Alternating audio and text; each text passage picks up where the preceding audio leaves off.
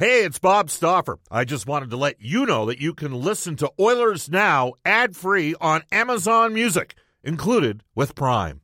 Another day is here, and you're ready for it. What to wear? Check. Breakfast, lunch, and dinner? Check. Planning for what's next and how to save for it? That's where Bank of America can help. For your financial to dos, Bank of America has experts ready to help get you closer to your goals. Get started at one of our local financial centers or 24 7 in our mobile banking app. Find a location near you at bankofamerica.com slash talk to us. What would you like the power to do? Mobile banking requires downloading the app and is only available for select devices. Message and data rates may apply. Bank of America and a member FDIC. When you need mealtime inspiration, it's worth shopping Kroger, where you'll find over 30,000 mouthwatering choices that excite your inner foodie. And no matter what tasty choice you make, you'll enjoy our everyday low prices, plus extra ways to save, like digital coupons worth over $600 each week. You can also save up to $1 off per gallon at the pump with fuel points. More savings and more inspiring flavors make shopping Kroger worth it every time. Kroger, fresh for everyone. Fuel restrictions apply. Oilers Now with Bob Stauffer. Weekdays at noon on Oilers Radio, 630 CHED. We return to Oilers Now with Bob Stauffer. Brought to you by Digitex. Office supplies at huge savings? Yeah, Digitex does that. D I G I T E X dot C A on Oilers Radio, 630 CHED. It is 133 in Edmonton. Welcome back, everybody. Bob Stauffer, Brendan Escott with you. Oilers Now. Royal Pizza, pizza, pasta, and so much more. Edmonton owned and operated for over 50 years. Royal Pizza is offering curbside pickup and takeout options. For a menu and a list of their 13 Edmonton and area locations, go online at royalpizza.ca or download the Royal Pizza app from the App Store. Stauffer recommendation, Mediterranean chicken. Speaking of uh, Rod Phillips, and again, uh, his 79th birthday, I know Robin Williams, or Robin Williams, Robin Brownlee, you know, a very funny man himself in his own right. Uh, uh, put a shout out this morning on Rod's 79th birthday. Uh, and I told a, a, story about our end of the year. At the start of that uh, 2008 9 season, I met Rod for lunch at a downtown location where local is currently at. And uh, he, he asked me, he goes, uh, So, Stoff, you've done the U of A now the last uh, uh, 10 or 12 years. Um, how many games they lose last year? And I'm like, well, Rod, the Bears have won three of the last four national championships. I think we lost. I said we. I said I think the Golden Bears lost four games last year. He goes, good teams in this league lose 30 games, Bob. You'll have to learn how to handle those losses. So uh, he was always uh, he always had some sage advice, and I know he had many uh, uh travels as well over the years with a guy by the name of John Shannon. John, uh, I mean, Rod's Rod Rod was in a time in which not every game was on TV, and the the local radio play-by-play guy. I mean, with all due respect to Jack today, it's a little bit different with every game on television, isn't it? From what maybe many people grew up with. It is, although I will tell you right now, radio broadcasts are much more important uh, in the Pacific time zone and the Mountain time zones than they are in the Central and East, simply because there's a good chance that a portion of the games will be in nor- in a normal season uh, when you're driving home. And so when you when you got that Tuesday night game uh, on Long Island and the Oilers are playing the Islanders, and it starts at uh, 5:30, and you're stuck in the Whitemud, you you can listen to listen to play by play. You can listen to Jack, or in those days, you listen to Rod. That's a great point. Uh, it's interesting because I've had this. Well, dis- listen, uh, listen. I'll tell you right now, it's uh, it's a fact of life. So you know, one of the driving forces of radio rights, and not to get too much business, and heaven knows that I stick my nose into lots of things, but the the yes, value of a radio package in in a in a hockey crazed western based team is much higher than most other places. Vancouver, Calgary, Edmonton, those are those are prime prime radio towns when it comes to play by play on radio. Well, uh, and I think you know what the numbers are like for, you know, we have very competitive numbers for this show. That's what I would say. It's reflection on the passion for the market. You know that and also as you partially, uh, you know, it's it's a great point you make about the fact that you know for drive home purposes, uh, that's an important thing, and let's hope we get back to some form of normalcy uh, where that'll occur. I just I'm going to throw a bit of a curveball at you here because I know you can handle them. Out of every team in the league has to have radio. How many of the U.S. teams would actually make money off of radio? Oh, uh, so uh, memory serves me, there are 24, Yep. tw- 24, 24 uh, American teams. Uh, I would suggest that a third of them would. Yeah. Whereas obvious, Maybe- whereas obvi- yeah, obviously Edmonton, Vancouver, and Calgary, those organizations make money off radio. So that's Oh, yeah. that's. Yeah, I mean, listen, there are a lot. When you look at what's happened, and this is not a knock at them, the New York Islanders have been on the Hofstra University radio station for the last decade. right. uh, and had a terrible time finding a home. Uh, the Devils uh, are on uh, online only when it comes to radio now. Uh, and in the old days of Lou Lamoriello, I, I, I'd swear that Lou used to have to buy airtime for his team uh, on, uh, on on WFAN or, or another station at that point. So I mean, yeah, radio, radio's philosophy uh, in the United States is a little different than that in Canada. Yeah, well, I mean, basically, you're you know you're getting a third line winger. That's that's what they're that's kind of the range of some of those deals. That's what they're worth. Uh, we're joined by John Shannon. Uh, even the you know John, even the TV numbers. I mean, would there be TV broadcasts in the league that would have less fewer than fifty thousand viewers per regional broadcast? In the United Okay. States, absolutely. Yeah. Yeah. You know, I mean, let's face uh, you know, without divulging a lot of numbers, I mean, the Calgary Flames, the Edmonton Oilers, the Vancouver Canucks, their ratings are better. They they're in more homes on a regular basis on a regional level than the New York Rangers, the Boston Bruins, and the Philadelphia Flyers. See, and that is amazing to me. Like when you think, because I thought, you know, when we were looking at a, when we're looking at 2021, I'm thinking, well, how many teams in the league could actually afford not to have fans in their building? And you know, the answer is none. The answer is none. none. There you go. None. None. And the Oilers' regional uh, viewership numbers this past year went up again. Would not surprise me if they're three, four, th- third or fourth in the league behind Montreal or Toronto. Is that fair? I don't know. That, that's a good question. Um, you, you, you know, let's you know, there for the longest time, 65% of all revenues uh, for the National Hockey League came out of Canada, and that included that included regional television. I mean, Montreal. Montreal, Bob gets a, and I, I hope Nicholson's not listening because he, he'll want to make the phone call to someone. Um, eh, Montreal gets a million dollars a game on a regional basis for television. A million dollars a game. Um, that's a phenomenal number. And they have 21,000 people in their building.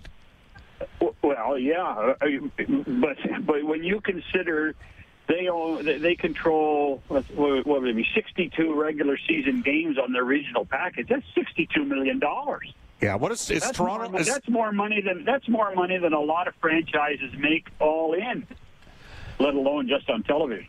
what about Toronto? Are they in the same range? You know what? It, the interesting thing about that is, is because it's it, it's it's a partnership between Rogers and Bell.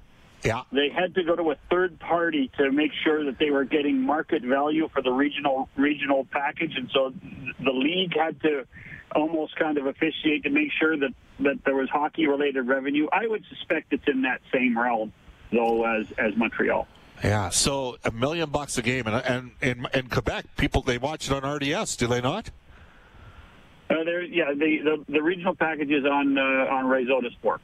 Yeah. We- And it's and it's yeah, it's it's big time. I mean, you know what? It's like a religion there. That's it's just like it is here in, in, in northern Alberta. Uh, very uh, uh, very interesting times. Uh, which reinforces again, right? Montreal controls the market with eight million people, and it was a little bit different. Did you? How, by the way, how many of the games did you do? I know you did a lot of uh, Calgary, Edmonton, the Battle of Alberta. Did you ever do the Battle of Quebec? No. No, because never- the battle, the, most of the time when there was Quebec versus Montreal, The Oilers were playing Calgary, Calgary. versus Edmonton. Yeah, Yeah. that's right. So I mean, uh, I'd rather you know it was easier for me to drive from my house up on Coach Hill in Calgary down to the Corral or the Saddledome, or, or or get on the old Pacific Western Airlines shuttle. Right? Remember PWA? Get on the PWA shuttle to uh, to the uh, to the uh, municipal airport. I thought it was like you and Larry Brown in the back of a limo from uh, Calgary to Edmonton going back and forth. That's that's there the, was a, that was playoffs. We would do that in playoffs. Oh, you would do that in playoffs. Just because it was, yeah, yeah. Uh, John Shannon, because you'd, you'd want you want you, sometimes you'd want to go after the game, and Yeah. then you're then you're then you're in the other city by the time uh, you get up for breakfast. John, this has worked for the NHL. There's been zero positive tests uh, for COVID. There's been thousands of tests done since we've gotten into the bubbles. Uh, the NFL starts tomorrow night. College football, I know you know I'm a huge uh, SEC fan. Uh, they started they they've got a 10 game schedule that starts at the end of September. Um, I, I got to tell you personally, I'm not one of these guys. I, I've been turned off for baseball since the mid 1990s. Um, I've watched a little bit of the basketball. Uh, how much do you think the Canadian viewership has been spliced as a result of the Blue Jays and the Raptors as opposed to the NHL? Um, well, I'll tell you what. I mean, there there is still a following for the Blue Jays, and um, it, it, the, the reality of that that this may be the last night of Raptor basketball might change a few things too for basketball fans. Yeah. Uh, what I can tell you is is that uh, if the Raptors are in it, then there's then there's a following, uh, and they're a good following, a following that would be comparable to uh, uh, the hockey world, if not better, uh, if it involved a, uh Canadian team. So.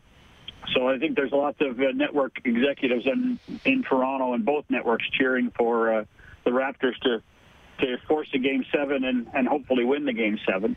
Uh, the Jays, listen, the Jays are one of those things that you're are they're just a steady numbers grabber. They're they don't go up very much, they don't go down very much. They played some better baseball. I had a difficult. I must tell you, I've I've enjoyed the basketball because I'm a basketball fan.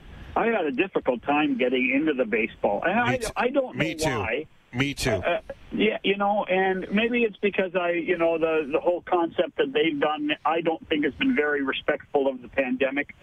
Um, uh, the other thing is, that, and, and this is a very Toronto-centric thing, is that I'd love to be able to at 4:30 decide, gosh, you know what, I'm going to go down to the ballpark. So I, I'd go down and get on a commuter train and and uh, walk from Union Station over to. Uh, over to the SkyDome and and and and buy, be able to buy a ticket. And it was fun to be able to do that. And baseball is such a social thing. Uh, I read it, to me three and to dedicate three and a half hours on television purely on baseball is a little difficult for me. For me, it's never been the same after the shutdown in '94.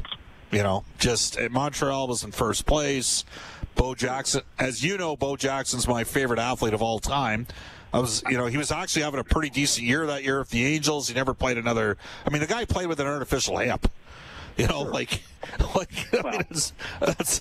I mean, what was what was the line? Uh, what was the line that Charles Barkley had when Bo? Because uh, Barkley went to Auburn a year before Bo went to Auburn, and the line was uh, "Stay out of the About weight room, isn't it? Stay out of the weight room. Stay, out of, stay out of the gym. I don't need to be the second best basketball player here because because he was the best athlete and everything. So no, I just like I never. You know what? I was I, I haven't been in a consistent fantasy baseball pool. I used to be in one from '88 to '94, and it's just like ever since then it was like ah. And I get into it a bit when the Blue Jays are like the Blue Jays 2015. They were exciting to watch. We were down in Texas when they were playing the Rangers. The Oilers were. I know a whole bunch of the guys went, or maybe oh, that yeah, was they went to the game, sure. Yeah, they the went- playoffs, yeah. but it just, you know it's lost a little i don't know it's and maybe it's because i've become a way bigger you know nfl and, and ncaa fan i mean the nfl is the, just the, the fascination was is that uh, it, like, like the Blue Jays have demolished the Yankees this week, uh, and if, if that if that uh, series had uh, had taken place here in Toronto, it would be we would be talking about that forever in this city. Right But it's not here, and there's nobody at the games, and uh, you know, reporting is a little different, and uh, it, it, and it's happened to Buffalo, and I'm I'm thrilled for the people in Buffalo because that's a nice little ballpark there. But there's just not the same feeling about the baseball this year. I, I don't I don't find. Now I'm also very distracted with both the hockey and the basketball, and I'm not sure I can walk, talk, and chew gum at the same time anymore when it comes to watching all the sports. though you have about four different monitors set up in your tv room do you not Yeah, yeah, I do. Yeah. But hey, I mean, one of them for the last two weeks, Bob, and you know, it has been dedicated to American politics between the two conventions. I had to have that on one of them because I, you know, whether it's in disbelief or in total shock, what would happen on one of those monitors. So I had, at a certain point, I was actually paying more attention to the the. the the DNC and the RNC con, uh, events rather than I was worried about what was happening in Edmonton in the bubble or in Orlando in the bubble. You know, it's funny because I can remember when uh, uh, Cliff Fletcher was he was he not an interim manager for the Leafs at one point when they were sure. transit? Yeah. And somebody had somebody had made a weekend at Bernie's, one of the ink, ink stained wretches, at, and and Cliff Fletcher is one of the nicest men you'd ever meet. Uh, but I've heard the same similar comments about Joe Biden as well. That he looks a bit like the guy from a weekend at Bernie's, and I was just like, wow. Uh, what, I'm not picking sides. I'm not picking sides. Neither, am I, neither am I. Neither like. Uh, can you pick a side? Like I don't know. Like it's. I also know I'm talking to Albertans, so. Yeah, well, yeah, yeah, yeah. Hey, whatever. Uh, hey, uh, all right. So just uh, just to, to put a tail on this thing, John. So. And I did go to Tampa Bay uh, the other night, uh, to, and, and, they look damn good. There's no question about it. Uh, I expect a much better performance from the Islanders tonight, and I'm going to try to slide down there again. Uh, are we is are we way like? Do you have any? We don't know what's going to happen at all here, carrying forward for the National Hockey League, or do we? Are they? Do you think they're working on plans already for December or January? What do you think's envisioning? I mean, I know you've got your sources in the league, so what's happening on that front? Well, I don't mind plugging our uh, my, our podcast either. Uh, I'd, we had Colin Campbell on the podcast this morning at the, the Bob McCown podcast. Uh, and and we asked him that very question, and and he, he, I think he was very honest in saying, "Listen, we've explored lots of options, but we just don't know where we're going to be." we don't know what's going to happen, how it's going to happen. You know, I mean, and, and how things have changed over the over the the last eight or nine months as well has become a, a, a huge issue for them. Remember, as he reminded us, remember the original bubbles were supposed to be either in Lake Placid or in uh, North Dakota or in New Hampshire or at Notre Dame. They weren't going to be. Uh, they weren't even going to be in NHL cities. Um, so you know they they've got this the, the, the December date pegged, but you know we don't know about travel, we don't know about safety, we don't know about bubbles, we don't know about players' appetites yet uh, to uh, to proceed. So there's just there's just too many variables to this point to predict. Well, we'll try to enjoy the next uh, couple of uh, rounds uh, of the playoffs and then get into obviously the draft and uh, potential trades and those sort of things as teams rebuild their organization. John, as always, thank you for your time. All right, Bob. Have a good day. From his bubble in TO, that is John Shannon. It's 149 at Edmonton. We'll get to this day in Oilers history. Oh, it's fly. Let me tell you, this is Oilers now. Hi, I'm Darnell Nurse from the Edmonton Oilers, and you're listening to Oilers Now with Bob Stauffer on 630 CHED. Uh, thank you, Darnell. It's 151 in Edmonton. Uh, Lanny has texted us to say, Bob, I'm quickly becoming an ex-baseball fan because technology is showing us how incompetent umpires are at calling the strike zone. All right, well, Lanny brought something up there with the umpires. Here's the thing. I'm not a big guy in having fans and parents yell at officials. But conversely, the attitude specifically of major league umpires, the adversarial approach to the players, uh, and not all umpires are like this, but a lot are. They are really, I mean, we had an umpire toss a general manager out for not wearing a mask up in a box at a game where nobody was within two, you know, two or three hundred feet of him. Like, really? And there has been, you know, if there was a oh the guy uh, was connected to a family in the mob, uh, Luciano, Ron Luciano wrote wrote a book about umpiring a number of years ago and just how they, they wanted to to have these really macho, assertive, type A umpires that would combat players uh, to me, it's got to be about respect. It's it's the same. You know what? I'd give the same advice to any kid that had a chance to be a decent player, build a relationship with the officials on the ice. Don't you know? Because when you do that, in time you'll get more calls. And don't be a hothead. But conversely, my problem with Major League Baseball is they got umpires that are hotheads, and they think they're bigger than the players, and they're not. You can text it. The, the players are still the show in virtually every sport. This text comes in saying, I'm done watching all sports because of the protesting. Uh, well, some people would say that uh, uh, that's why they don't watch politics because of the protesting. Others will say that's why they watch the politics because of uh, the incredibly adversarial nature of it right now. Uh, Blue Jays in 30 is the best way to watch the Jays. A texter fires in there. Uh, that eh, kind of makes sense. DC says, Bob, you're talking about Rod Phillips. Happy birthday to Rod. Uh, the time I knew that he was Oilers uh, to the bone, uh, they were in Dallas. Uh, and that was the year that Lindros scored the winner. I can't remember what happened, but Rod was really uh, blanked off. Rod is an Oilers legend. Well, there's no question. Rod was a legend. He's a, he's a funny guy, and I saw a little bit of that fire sometimes after the games in the second year that we did the games because the team, uh, you know, I mean, the Oilers ended up with the number one pick in the 2010 draft. They they drafted a guy you may have heard of, Taylor, uh, Taylor Hall. This text comes in saying, Bob, I've actually gone the other way. I've become more interested in basketball and baseball rather than hockey the last couple of seasons. I think that it's because the winning formula of hockey is to bore the other team to death. Uh, Brad has texted the show to say, All right, Bob, if the owners were to go after Oliver Ekman Larsson and Darcy Kuemper together, what would they have to give up? Well, the biggest thing, Brad, is prospects and picks, and there need to be some money going the other way as well like at, at, least one $4 million defenseman, probably Koskinen if you're talking Kuemper.